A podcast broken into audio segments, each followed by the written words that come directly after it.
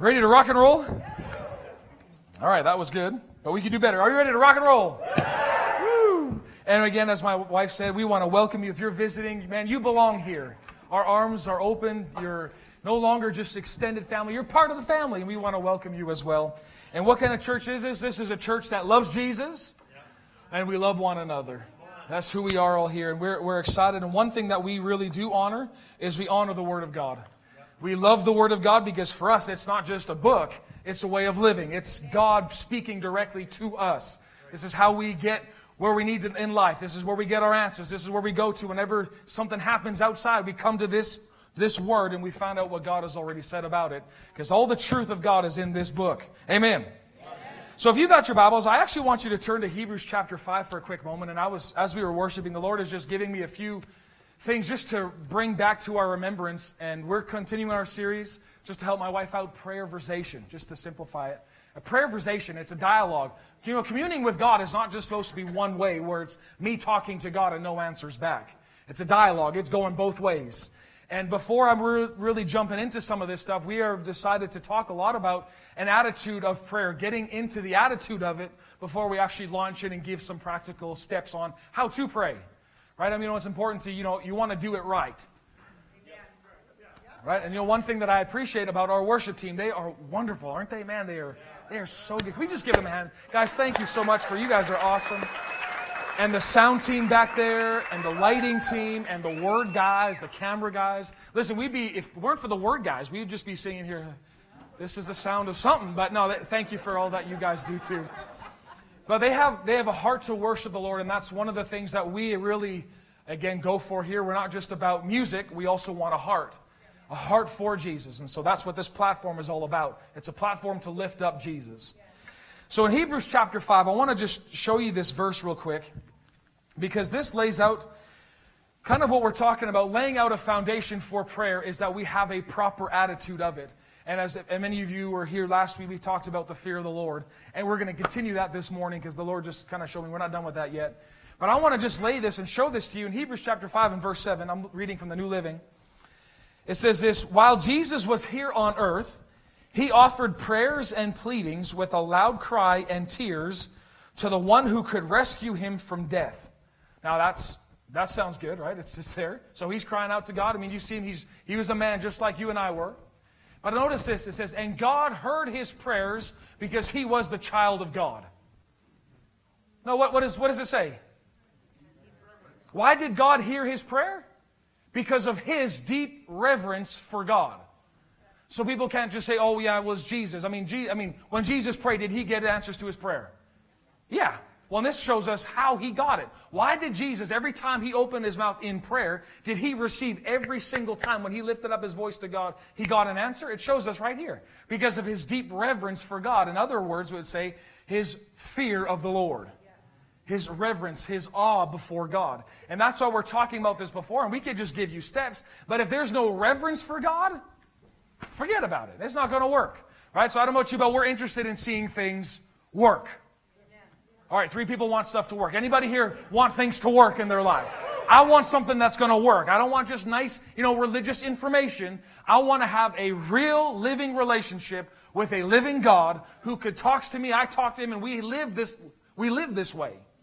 Right? That is the highest form of life. That's the highest form of living is that I'm actually doing life with God. It's experiential. I feel him. I experience him in my day-to-day life and it's not just a Sunday gig. Anybody else want that? Yes, okay. I know you are, otherwise you wouldn't be here. So, and as I said, you know, it's vital that our goal is not just to get our prayers answered, but that we have a healthy and fresh relationship with Jesus. A healthy relationship with Jesus, the result is your prayers are automatically going to be answered because you're walking with Him. Right? It's a lot easier to walk with God and see your, your prayers answered than somebody who's just distant from God, hoping or kind of wishing something would just happen. Walking with Him is so much easier. So let's go to the highest form here. Okay? All right, I'm glad we're on the same boat. So now go to your Bibles in Psalm chapter 27, verse 8. I have some, if you don't have a Bible with you, that's okay. We have it on the screen for you, but I do encourage you, bring your Bible. You got to see it on paper. Something about having your own Bible that you can see it, you can turn to it. Let your eyes rest on these words. So Psalm 27, verse 8. I love this scripture. This has got to be one of my go-to ones. But this is it. It says, My heart, say, say heart. My heart has heard you say, Come and talk with me. My heart responds, Lord, I am coming. So this is the greatest invitation that mankind is ever, is ever going to get. Is the God of the universe, the God that said, light be, light was. The God that created all the galaxies, the stars, all the universe that we now live in and are, you know, hanging out on this earth. He's calling you and I and saying, come and talk with me. Notice, where is he saying it? Not in our heads, he's saying it to our heart. So that just shows me where does God commune? It communes to my heart. God's not going to talk to my brain. He's not going to talk to external things. The primary way God's speaking to me is through my heart. So he's saying, Come and talk with me. Now, notice this it needs a response. My heart responds, What? Lord, I'm coming. I'm coming. Can we say that, Lord, I'm coming? Man, this is all that's needed. It needs a response. James chapter 4 and verse 8, it says this Come close to God, and what will happen? Now, again, notice this order. Who's first? Is it God just going to come down to you? No, it's you and I coming close to God, and the result is God will come close to us. I have to take the first step. Now, how do we do this? How do we take this first step? What's our first step that we can do? Because walking with God is not just a natural thing. I can't just go, okay, God, I'm, coming. It doesn't work that way. So, where do I step close? Where do I take a step? It's on the inside. Right? God works from the inside out. He wants to have relationship with you and I from the inside. Everybody say inside. This is where it starts, not just externally, because how would you take a step close to God naturally? Can I get higher? Can I climb a ladder, get a little bit higher? Can I maybe do it in an airplane? No, you take you go close to God on the inside. I know this is very simple, but we got to get that God lives on the inside of us. You don't need to go to some special conference in order to hear from God. He's on the inside of you right now. He's here. So, how do I draw close? And that's what we're going to talk about. But my first step now is uh, Proverbs chapter 1 and verse 7. I want you to see this again. But where it all begins is the fear of the Lord. This is our first step. I got to go over this a little bit again just so that we're real clear because I know this with all my heart that God is looking for a church that fears Him. We're coming back to some of these basics, going to the foundation and the fundamentals of how you and I even got into the kingdom of God. You came here by finally reverencing Him. And in Proverbs chapter 1 and verse 7, it says this. In the Message Bible, it says, Start with God. Everybody say that with me. Start with God. The first step. Can somebody say that with me? The first step is what? In learning is to bow down to God. So, what's our first step? Bowing down to God. Yes, we can do that naturally, but I'm talking more so a heart attitude. An attitude that we have on the inside of bowing down to God. And notice this it says, Only fools thumb their noses at such wisdom and learning. So, this just shows me also is that learning does not begin by me getting an education. Now, education is good. It's, it's important to have those things. Not knocking any of that. But the first step in knowing God and learning about Him isn't necessarily even just going to Bible school. Although we do have our Bible school launching again in the fall. And I would encourage you, if you're, if you're hungry for God, I, let me just put this little plug in.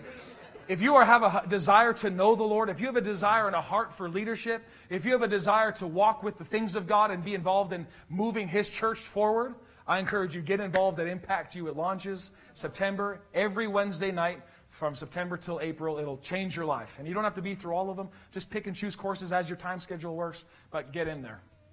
So, anyways, but it just shows me this. My first step in learning about anything is what? Bowing down to God. Can you see that? It's not just about, okay, the more information that I can get, the more that I Google search stuff, then I can get more information. It's not even about who do I got, you know, who's speaking more into my life. It's bowing down to God. So now this is the first attitude that you and I have to have is an attitude of bowing down to God. And therefore knowing God and his ways is a choice. Why? Because bowing down to God is a choice that you make. God isn't going to force you, but it's a choice that every human being has to make. They have to come to this decision, come to this realization in their life that I'm going to bow down to God. Right? You can't bow for me. I can't bow for you. But notice this our first attitude, when we bow down to God, obviously this shows me this that knowing God and his ways is a result and is a choice that I make. So if you want to know God more, guess what? It's your choice. Isn't that wonderful? The, the responsibility lies with you. If you want more of God, guess what? You can have as much of God as you want. Isn't that wonderful? And we can all celebrate because of what Jesus did for us. Heaven is open for you and I. If you are born again, child of God, guess what? Heaven is open. And the invitation to come close to God is there. Why do I have to come close? Can't God come meet me? He already did. He did it through grace. Grace has already spoken, but you and I have to respond say, Lord, I'm coming. And in me coming close, He's able now to take a step towards me. It's not that God's going to keep His distance or you're not taking a step. Well, neither am I. God is ready to run at you, but He needs a step from you and I. Right? Okay. I love this, but knowing God and His ways is a choice. It's not reserved for special people or for the elite or those that are involved in church life. It's for whosoever, right? So, who does God share his wisdom with? Who does God share his wisdom with? Those that bow down. Everybody say, bow down. All right. I have to do my own bowing. And the second thing, here's my attitude then God is above me. He is my Lord, and He is always right. So I'm coming to this realization that God is smarter than me. Anybody ever had that revelation yet? That God is smarter than me? Anybody have that? I had that, man. God is smarter than me. I realize that. It's the truth. Whatever He says is right, regardless of what I think about it. So now here, this is how my attitude. Again, it's not just something I, yes, I bow, but this is my attitude. Lord, my opinions, my beliefs, my values, what I think about this situation is on the table, open for discussion if you think it's wrong. That has to be there. Do you have that realization? Is that there? Is God allowed to change your thinking? Is He allowed to? Do you give Him permission to change the way that you think? Because listen, we got a whole lot of weird stuff going on that's external, and people, even Christians, got the weirdest mindsets on some stuff. Now, where do they get that information from? Somewhere out there. But we have got to come back to what the Word of God is saying so that it can change the way that we think so that we start thinking like God thinks. Because you know, God doesn't think like out here. Thank God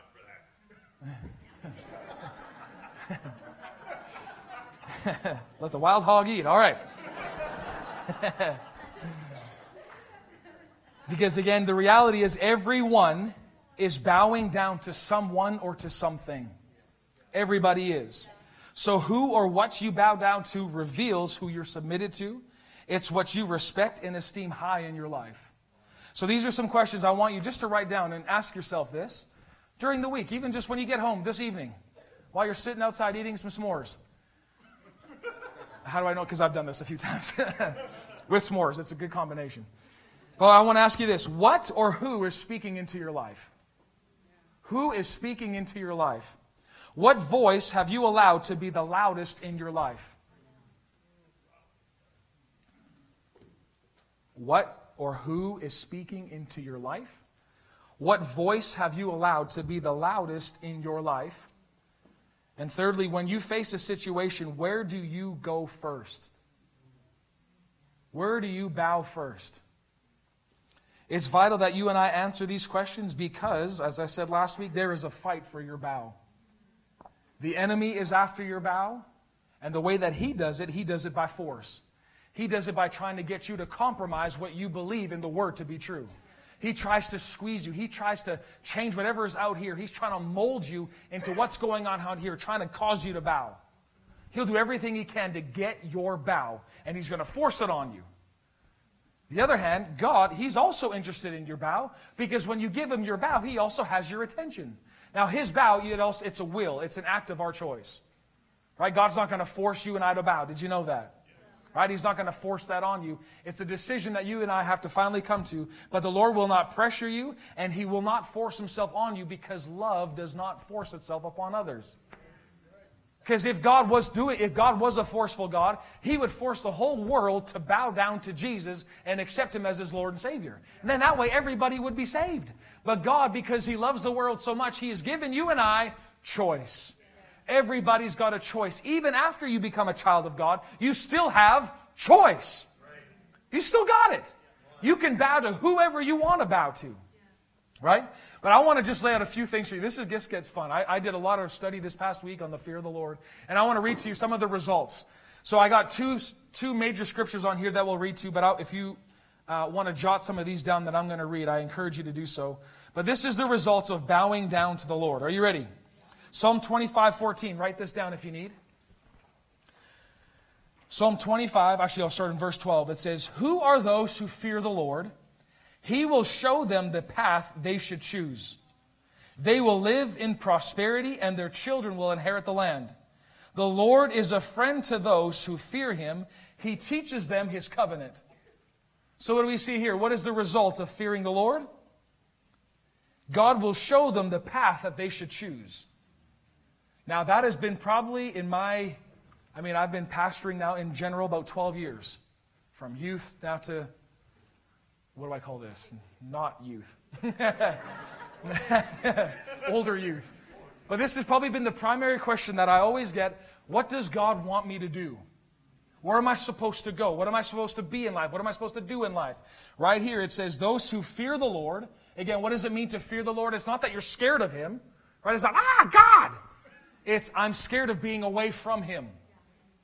So when I'm close to Him, when I'm reverencing Him, it says that at that spot, at that place, He will show you which path you need to take. Anybody need some direction this morning? Here is the answer. It starts in fear of the Lord, and we're going to talk about how do you go more into it. Secondly, Psalm chapter 33, verse 18. You ready? 33:18 it says this. The Lord watches over those who fear him, those who rely on his unfailing love. He rescues them from death and keeps them alive in times of famine. Do you hear this promise? What is the result of someone who reverences God? He rescues them from death. What does that mean? I am untouchable. You don't even have to be, Lord, oh, Lord, just, you know, keep me, protect us, Lord, keep us safe, keep us safe. To those that fear Him, this is automatic. Those that fear the Lord, His covenant now is, I will protect them from all harm. Come on now, are you hearing this? Untouchable. What does that mean? You can't be touched. With everything that's going around, tornadoes, hurricanes, floods, famines, fires, all this stuff is going on, I am untouchable. Why? Because I fear the Lord. Okay, Psalm 34, verse 7. It says this The angel of the Lord is a guard, and he surrounds and defends all who fear him. Taste and see that the Lord is good. Oh, the joys of those who take refuge in him. Fear the Lord, you his godly people, for those who fear him will have all they need. Come on, what is, what is he just saying? What are you going to get when you fear the Lord? You will have what? All that you need. Right there, he says, I'll take care of all your needs. Where does it start? Fear of the Lord, bowing down to God. So it's not about working five or six jobs to make ends meet. It's bowing down to Him, and He'll show you how to do it. Can you see this? I trust I'm helping somebody. This is more, this is beyond, this, this, not, this doesn't compete with our natural thinking. I got to work six jobs in order to get this new vehicle. If you bow down to Him, He'll show you. You'll have all that you need. What do you need in order to survive? You need housing, you need clothing, you need food, you need shelter, you need all these things. And he says they will have all they need to those that bow down to him. That's good. Next, Psalm 103, verse 13. It says this I love this. The Lord is like a father to his children, tender and compassionate to those who fear him. Who is he? He's my dad. Next, Psalm 111, verse 10 says this Fear of the Lord is the foundation again of true wisdom. All who obey his commands will grow in wisdom. I want to be smart. Anybody want to be smart? What's the result? What do I start? The fear of the Lord. I'm bowing down to him. Now, just before I read, uh, go into Proverbs, I want to read you, I got these scriptures on board here Psalm 112. And I want you to see this, but this is actually the characteristic of someone who fears the Lord. This whole chapter reveals and shows what it looks like, what a man or a woman looks like who fears God. Are you ready? Okay, this is it. Praise the Lord. You have to say it as an exclamation point after it. How joyful. Now, notice, just listen to these words. How joyful are those who fear the Lord. People kind of think, well, if I serve God, it's going to be boring. If I serve God, it's going to, I'm going to be miserable because I know all the, all, Christianity is a crutch and people just need help so they go to God. No, no, no. It says, how joyful are those who fear the Lord. This is the highest form of joy possible. Serving God is fun. Living for God is fun. It's enjoyable.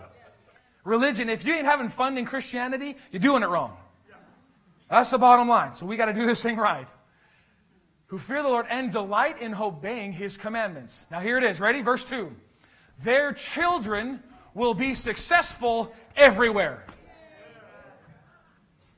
So what does this do? It takes away your worry about your kids. An entire generation of godly people will be blessed. This is from one person. Notice this, verse 3. They themselves will be what? How that feel coming out of your mouth? That's what he said. They that fear the Lord, they themselves will be wealthy, and their good deeds will last forever. Light shines in the darkness for the godly. Now, what does it look like in the world? It is darker and darker. But for you and I, what happens for us? It gets brighter and brighter. They are generous. Now, notice. They are generous people. Those that fear the Lord, they can't help themselves but just give. I just got to. That's who they are. They are generous, compassionate, and righteous. Good comes to those who lend money generously and conduct their business fairly. Such people will not be overcome by evil. You hearing that? Such people will not be overcome by evil. No terrorist is going to frighten me. No terrorist attack. People are freaking out. We're opening up our borders. If they did, guess what? No, these people will not be overcome by evil. It can't come near me. Why? Because the fear of the Lord puts a huge thing around me that says, don't touch. You touch, you in big trouble. You don't mess with somebody who fears God. They're going to be sorry. Those who are righteous will be long remembered. They do not fear bad news. They confidently trust the Lord to care for them they are confident and fearless and can face their foes triumphantly. They share freely and give generously to those in need. Their good deeds will be remembered forever. They will have influence and honor. Do you see anything about this on networking? No. What does it say? If I fear the Lord, this is going to happen. Verse 10, thank you. The wicked will see this and be infuriated. Yeah. They will grind their teeth in anger. They will slink away, their hopes thwarted. so glad I'm thankful that I do not have a lisp. Those, some of those things would be very complicated for me. The next, the next, so that's Psalm 112. So for them, them some of you that are looking for, um, you know, what does fear of the Lord do? You read this every single day. It'll start to turn your crank. You start to get turned on to this. Man, this is what's going to happen. If I fear the Lord, this is exactly what God said He would do. The next one is Psalm 128. I want you to read this. You can follow along, but I'm going to read it to you from the Passion Bible. It says, How joyful, again, somebody told me joyful. Oh, God. Yeah, that sounds fun. How joyful are those who love the Lord. How joyous! All right, are those who love the Lord and bow down to God ready to obey him. Your reward will be prosperity, happiness, and well being. Now, men, this is for you. Your wife will bless your heart and your home. So you're like, my wife is just a big pain in my butt. Well, guess what? It could be that you don't fear the Lord.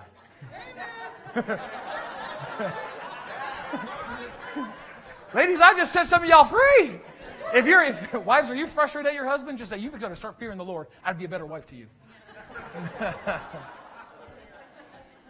says, your wife, no, this is what God said. Your wife will bless your heart and your home.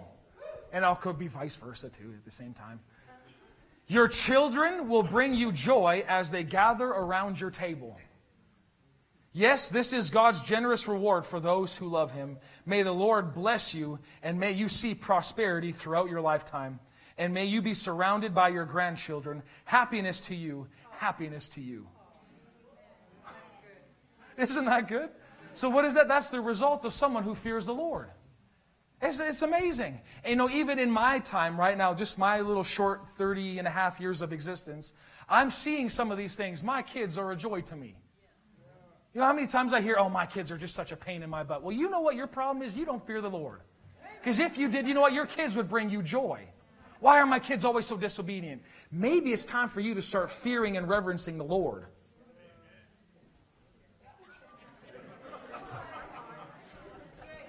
Just back off on that one a little bit.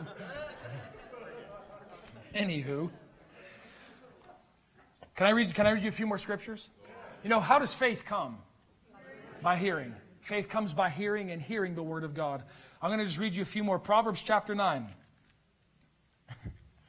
You know, the scripture tells us also in Psalm 103 Bless the Lord, O my soul, and forget not all of his benefits. People think serving the Lord, there's no benefit to it. Are you kidding me? It's full of benefits. That's who he is. I don't serve God just to get the benefits. They come to me. I expect those things. I expect to live a good life. Anybody else in here? I know what you may have heard about Christianity, but man, you're supposed to enjoy this life. It's supposed to be good. You're supposed to have nice stuff. You're supposed to enjoy the best. Why? He gives us richly all things to enjoy. Now, the problem is when these things have us. That's the problem. But as we read, someone who fears the Lord will just give it generously. Oh yeah, I got I got eight cars. Yeah, I have seven of them. Go for it. He's just a generous person. Can you see that? Because you think of it in heaven, it's going to be excess for a lot of people. Oh Lord, I don't need that. Okay, well just I, don't know where you're going to go because everything God does is excessive. It's, it's too much, right? Okay, Proverbs chapter nine and verse 10, it says this Fear the Lord is the foundation of wisdom. Now, I love this. Knowledge of the Holy One results in good judgment. When I know God, I make good decisions. Now, I know this isn't like the yeehaw, let's run around the building, but this will save your life. Making good decisions. My parents used to say this to me after I'd run out the house and go play with some friends. Make good choices. Sure, whatever that means. But But when you fear the Lord, what happens? He's going to give you insight into Him, causing you to make good decisions. Some of you need to make good decisions business wise. Maybe it's investments, maybe it's relationally. How do you make these wise decisions? It starts at the fear of the Lord. When you bow down to God, He's going to give you insight into certain things. Oh, these are people you should connect yourself with. I would stay away from these people. The Lord tells you these things because He's trying to get you where you need to go. Okay? Next is Proverbs chapter 10, verse 27. Fear of the Lord lengthens one's life. Now, it's good to stay healthy. It's good to keep this temple, you know, this body that we live in, keep it healthy, keep it sharp. But when you fear the Lord, what's the result? It's going to give you long life. And finishing it off, it says, But the years of the wicked are cut short. You know what? I got, can I just brag on my, my Opanoma for a sec? You know, my Opanoma, they're over here. They are 84 years old. Five. Ioma. Sorry, I was trying to do that in a nice way. They are 85 years old. But when I look at them, I go, they can still kick a ball around. They drive down to Mexico still by themselves. And you know what? All the result, they, they, they're healthy, they are strong, they are vibrant, they are playing on their hands and knees with my kids.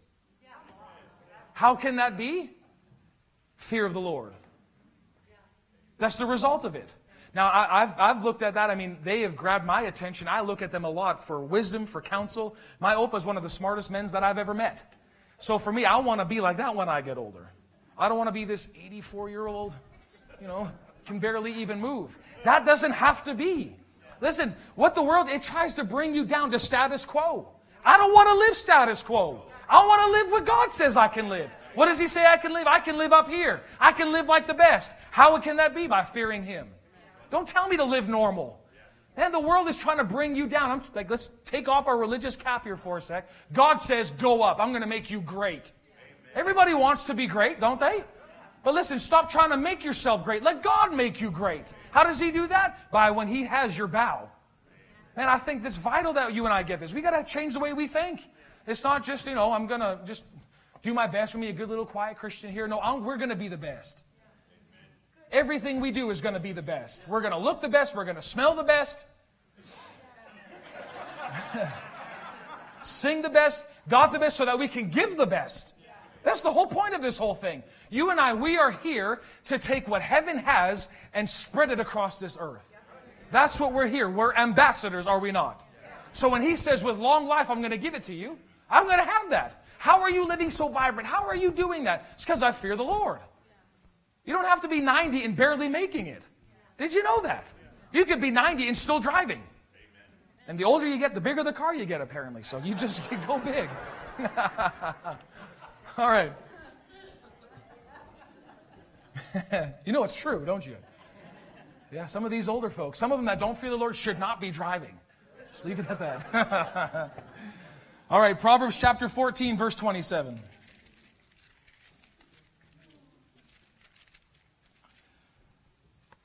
It says this Fear of the Lord is a life giving fountain, it offers escape from the snares of death. Oh, 1533. The fear of the Lord teaches wisdom.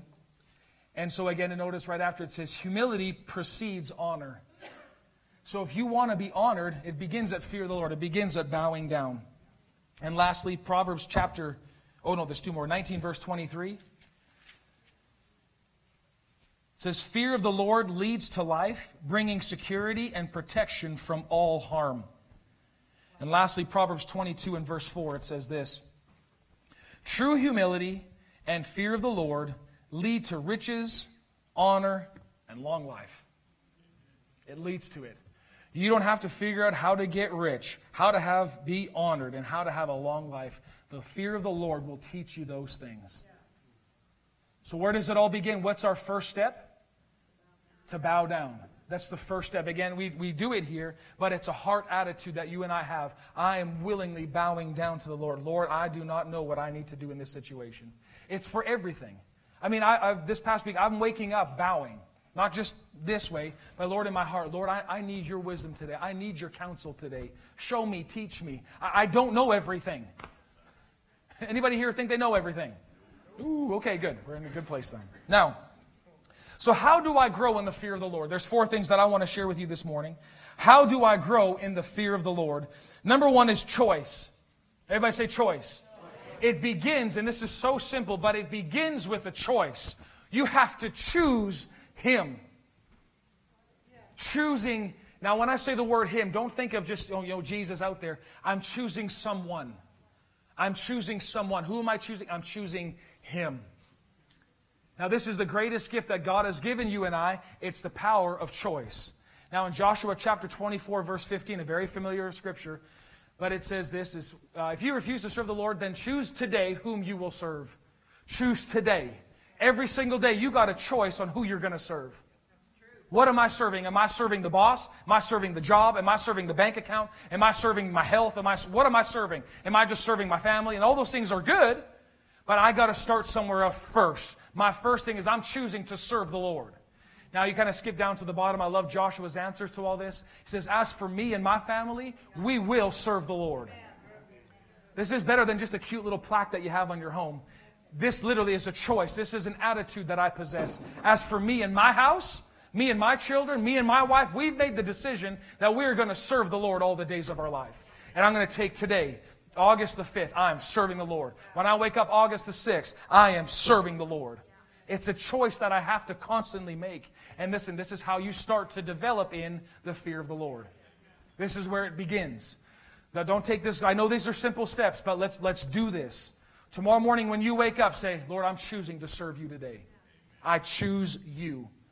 And if you got to bow for a few minutes, you bow. You just take a couple minutes, whatever it takes to let the Lord minister to you.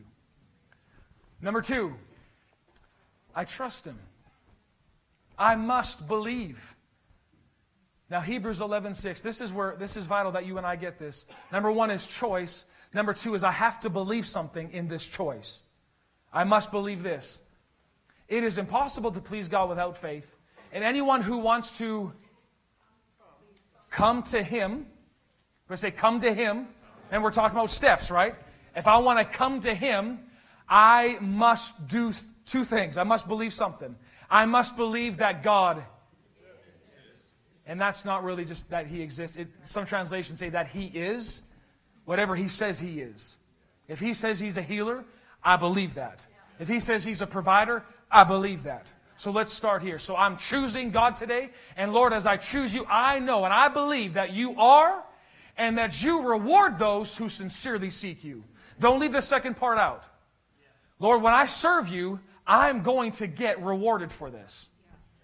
What am I going to get rewarded by? My kids are going to be blessed. My, my marriage is blessed. Where I go to my job, what I put my hand to is blessed. Everything I do, everything I touch prospers.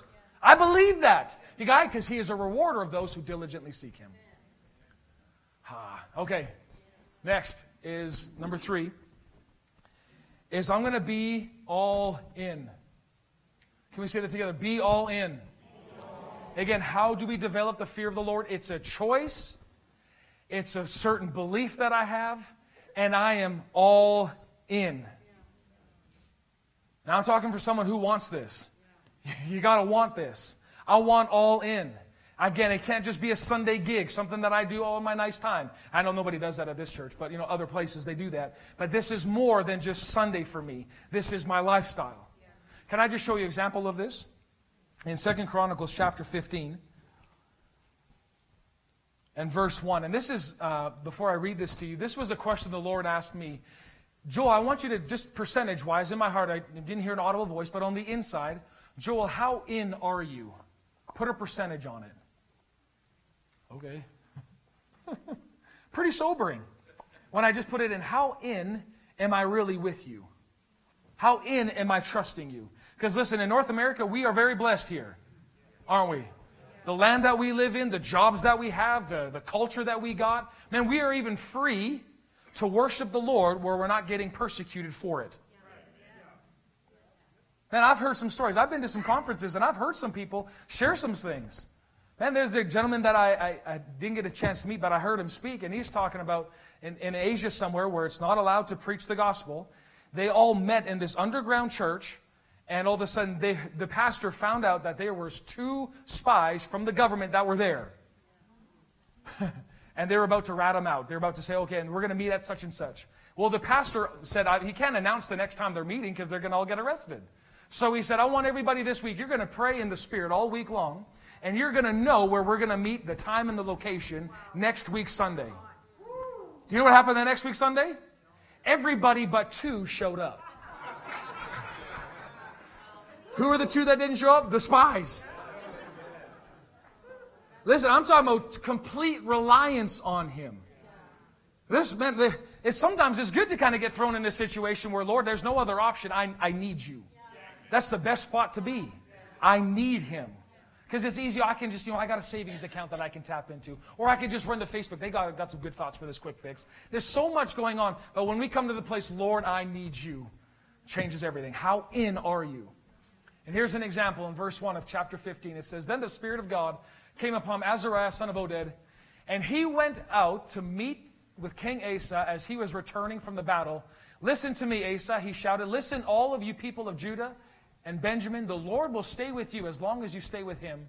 Whenever you seek him, you will find him. But if you abandon him, he will abandon you. For a long time, say long time, long time. Israel was without the true God, without a priest to teach them, and without the law to instruct them. But whenever they were in trouble and turned to the Lord, the God of Israel, and sought him out, they found him. How gracious is he? Yeah. Oh, man. Verse 5, it says, During those dark times, dark times, it was not safe to travel. Problems troubled the people of every land. Nation fought against nation and city against city. Uh, it says God was troubling them. That just God was removed, so the cities were troubling themselves. Verse 7 But as for you, be strong and courageous, for your work will be rewarded. When Asa heard this message from Azariah the prophet, he took courage remove all the detestable idols from the land of Judah and Benjamin and in the towns he had captured in the hill country of Ephraim. Now, just before, you know, when you make a decision to go all in, it's going to take some courage. You know, I remember one year uh, we, had a, we had our youth conference here, and uh, man, they, the, our, our youth were on fire man, they were, they were lit, for lack of a better. They were all in this thing. And what they got so hungry for God, Erin was one of them. She threw out all of her secular CDs, all of the DVD, was it DVDs too, or just CDs? Everything, just a bunch of stuff. CDs, let's see, is all your music? Come on, help me out, girl. You're, you're on the spot now. CDs, DVDs, anything secular. She, did you have a burning party? You had a burning party. They burnt it all. And you know what happened? It's not that, you know, just all of a sudden God was like, oh, finally, you can get rid of that. Now I can get in there. No, they opened themselves up to Him. Now, I'm not saying you have to throw out all your stuff. That's not what I'm saying. But I'm saying that what is it for you? What does it look like for you? What's your next step of all in look like? What does it look like? Maybe it's getting more involved in worship. Maybe it's getting actually connected to the local body. What does it look like for you?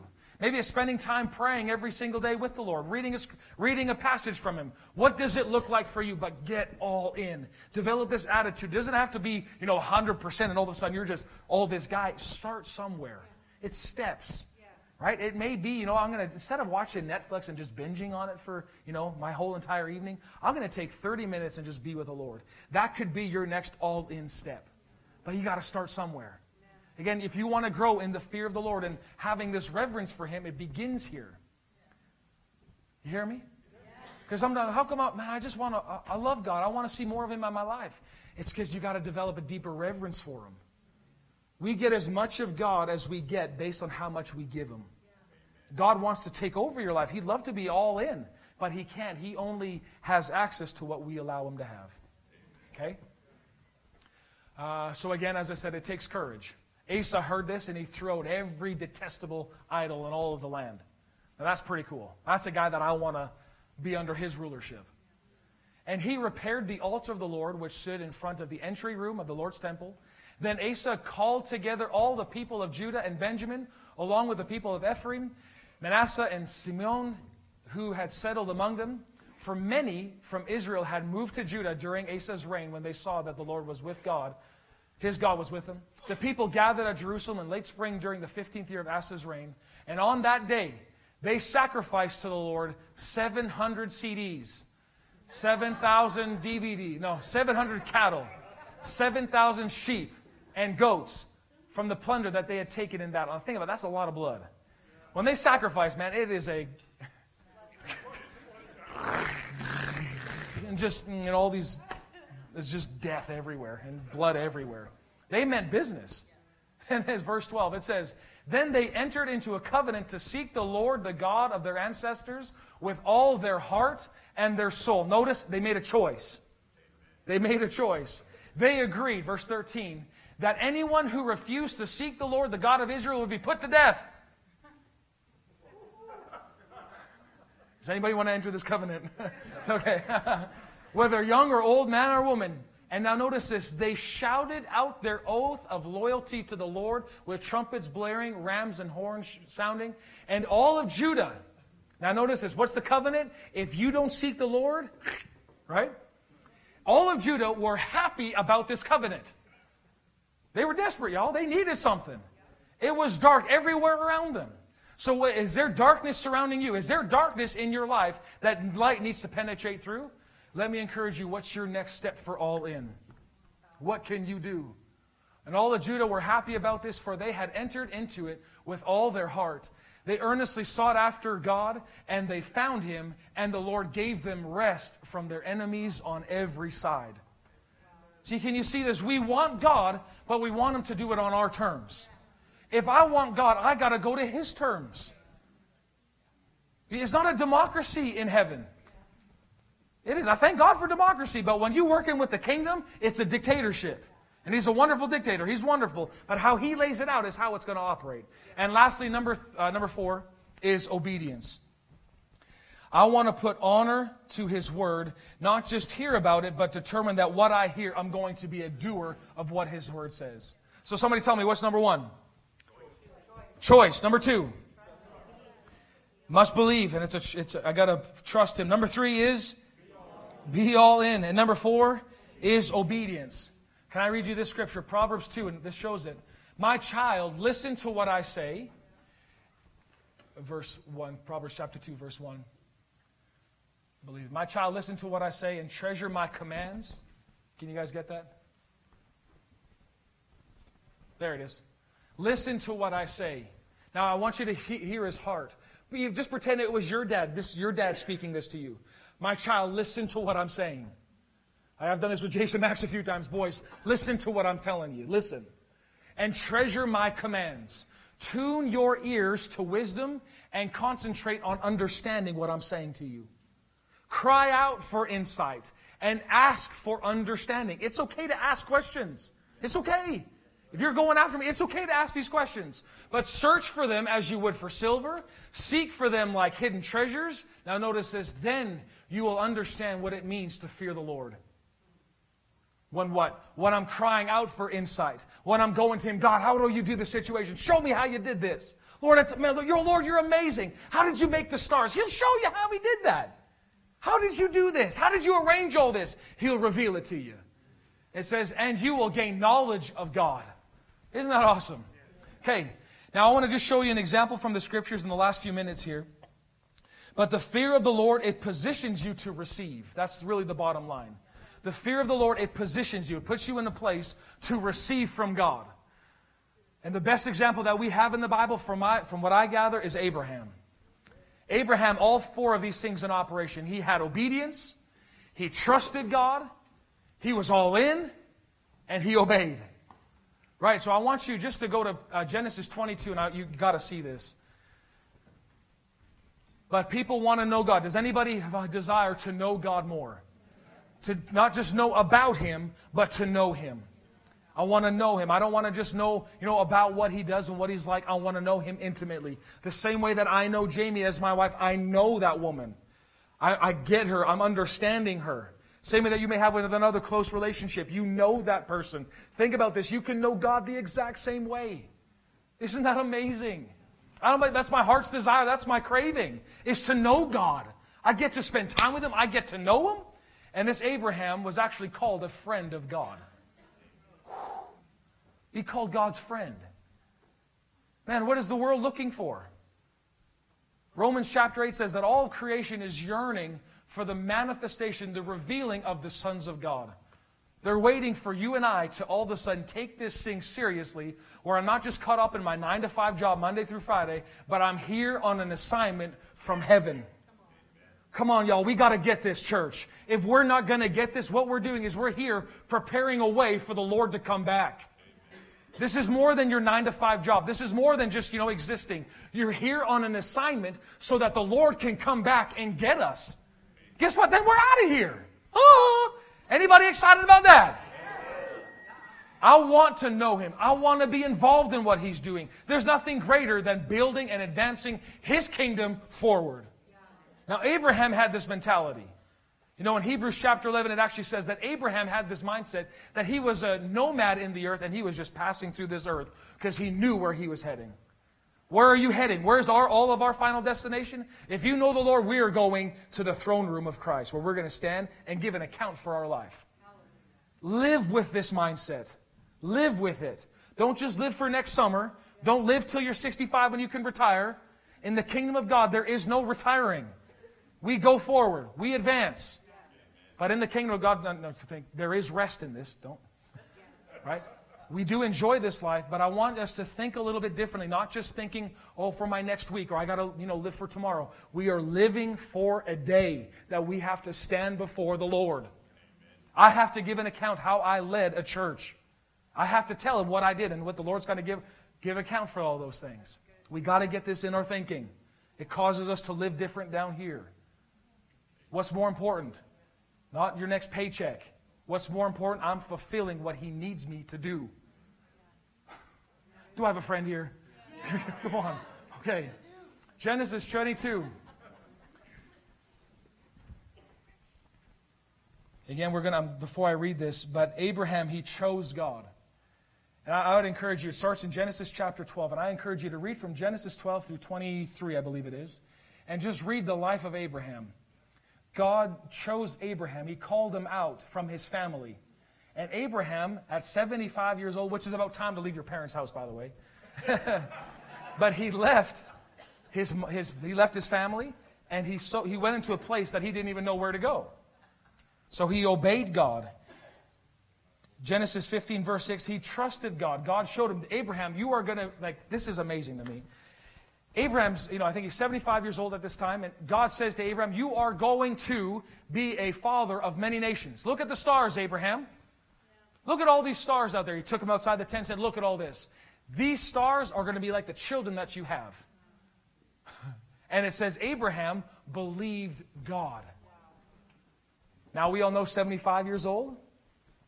Not everything's working like it should, could, used to.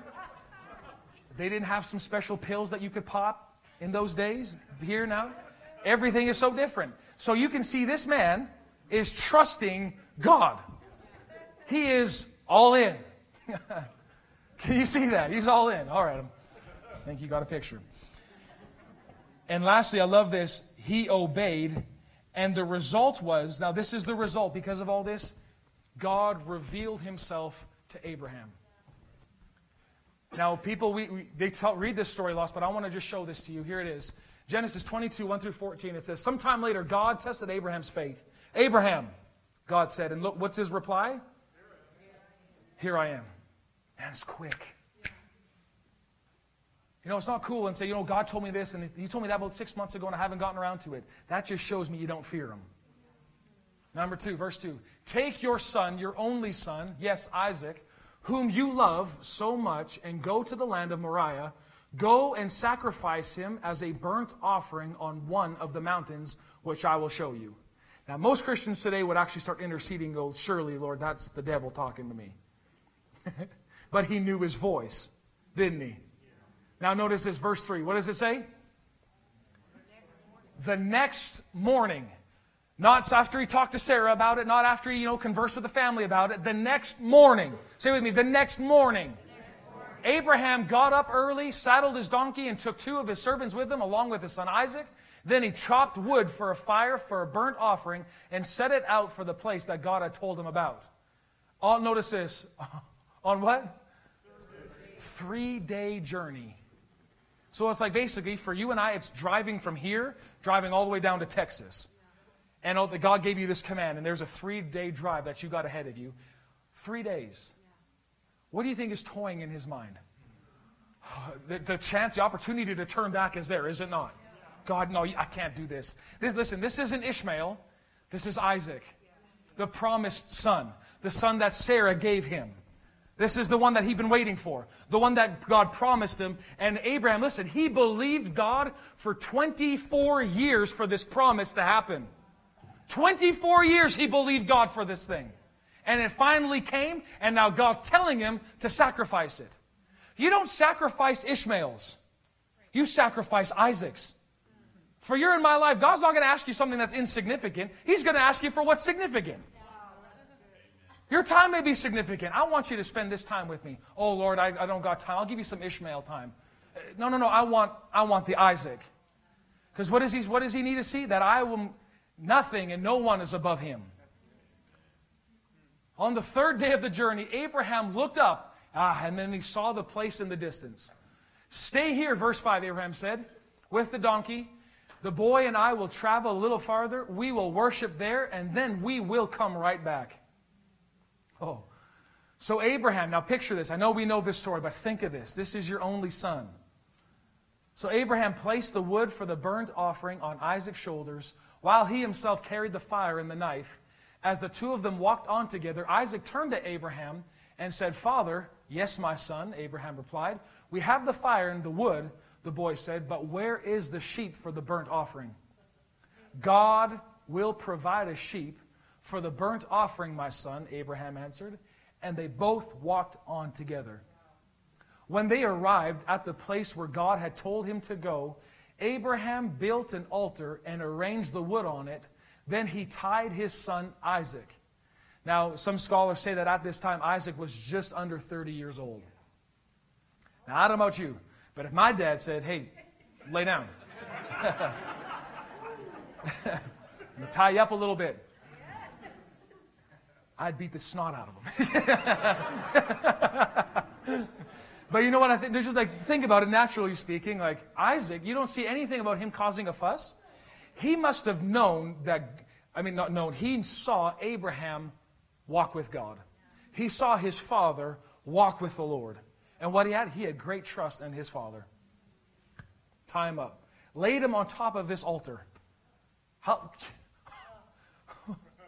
Man, I, I, remember I was reading this past week. I was just sitting in my office yesterday and I was meditating on this. It brought me to tears. Like, this is what this generation needs. Dads, is a man that is willing to bow down and not be holding his pride being held back. This is what, this is what your children are looking for. They're not looking just for you to give them the coolest next toy. They're looking for you to fear the Lord so that they can see this. This is legit. And do you know why? And I love this scripture, Genesis 18, 19. It says, This is God chose Abraham. He chose him for this task, being the father of many nations. Why? Because it says of Abraham that he would tell of his he would tell his kids and his whole household about the things of God and make sure that they would always obey it. That's why God chose him. Anybody here want to be chosen by God? So what is he asking for? He wants you to not just reveal it for yourself, but this thing is for legacy.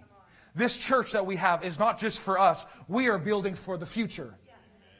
We are here because of somebody, you know, paid the price for us to be here. Now, who's going to pay the price for the next generation to have it better than we've ever got it?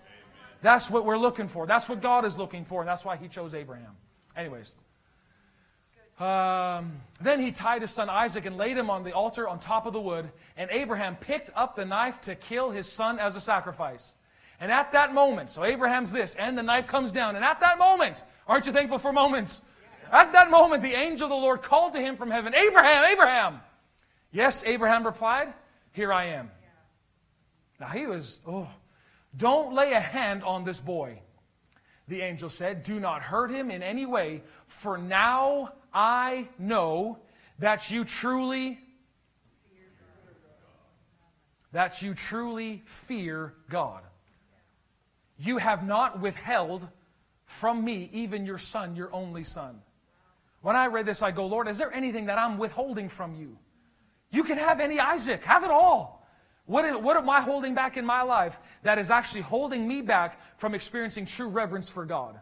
Because notice what happens next. Then Abraham looked up and saw a ram caught by its horns in a thicket. So he took the ram and sacrificed it as a burnt offering in the place of his son.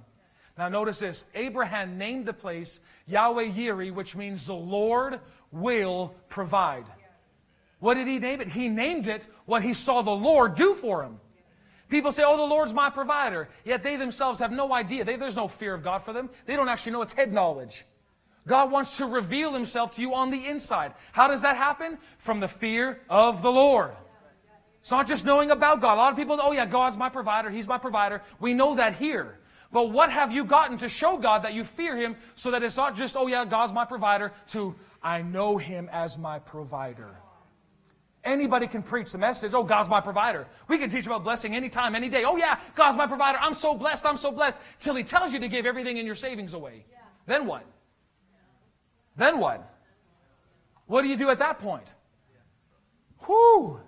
I don't know, because I've been facing some of these things. All of a sudden, I remember going to a meeting. This was last year. And I, I gave a, what I felt in my heart to give. I gave a significant amount, not realizing it was going to be in U.S. dollars either. Woo! So I gave it, and boom, there it was. And all of a sudden, the Lord said, That was good, but I want you to do that again, the same amount. Surely, Lord, you don't mean that. Surely you don't. And you know what? That was a huge step for Jamie and I. I looked at her and I because we gave, we gave, and we came back to our seats. And afterwards, I looked at her. I said, that wasn't it. There's more. And she let, there's more. Said, All right, let's write this out again. So we did it again, and we went up there and we put it in that bucket, and we said, Lord, we trust you. I choose you. Because you know what? I had a choice. Am I going to serve this money, or am I going to serve you, God? God, I'm choosing you. So what happens? I got, I'm trusting you because you told me to do this. I believe that you are, and I believe you're a rewarder of those that diligently seek you. I'm, I'm putting this in. I'm all in. I'm all in. and the result is doing that obedient, I know my God takes care of me in these ways. Now, there's, there's depths to this. I know I'm maybe here. But there's a whole range yet that I don't know Him yet. But what is it going to require? Obedience. Nobody can just say, oh, He's my Jehovah Jireh. We like singing the song. Yeah, He's my Jehovah Jireh. Oh, we know the Greek words, we know the Hebrew words. That doesn't matter. Do you know Him? Because oh. I tell you, when we came back from that trip and we saw all of a sudden on our on our bill is U.S. dollars. Oh, wow, that came in even more than we thought. Praise God. We had to. We have. Like, it, we didn't feel like praising God, but we had to make the choice. Praise God. Yay. Praise God. We had to get to the place where we got excited about it. And you know what? That exact same week, we got the same amount in Canadian dollars plus $500 more came in that week. That week. What's God trying to do? Let me be your provider. Let me be this God that you say that I am to you. Let me be Him. So I said, All right, Lord, whatever you want me to do, whenever you want me to do something, I'm in. Show me, teach me. It doesn't, you don't just start off, boom, here it is. It's steps. Because if the Lord asked me to sacrifice my son, I'd be like, Are you kidding me? I'm not there. Man, Abraham was at this place of knowing God. And now, thinking of all this, because Abraham willingly did this, God was able and he now could send his only son Jesus to come for you and I. You have no idea that this man's, what Abraham did, benefited you. We kind of think that's a nice story for Abraham. No, no, no. Because you actually read it later on in that chapter. God said, Because you have not withheld your son, I'm able to get my son over to you. And that's what we see in Galatians chapter 5 is that we see that Jesus is the seed of Abraham. He came because of what Abraham did. Aren't you thankful for this God fearing man?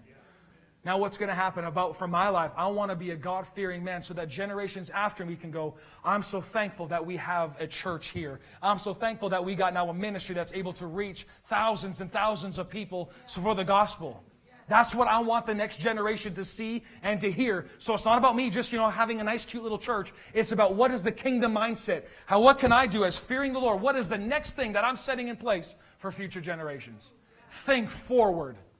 Because Abraham saw something. He saw us. He saw us as kids. We were all stars at that point, but we were all part of it. He saw it. So what do you see? Somebody is worth you fearing the Lord for. Somebody is worth it. For me, it's my kids at this moment. I am building a church for these kids, my kids, for future generations. I'm not going to give them a church that I think it would be nice for them to have, what they need in 25 years.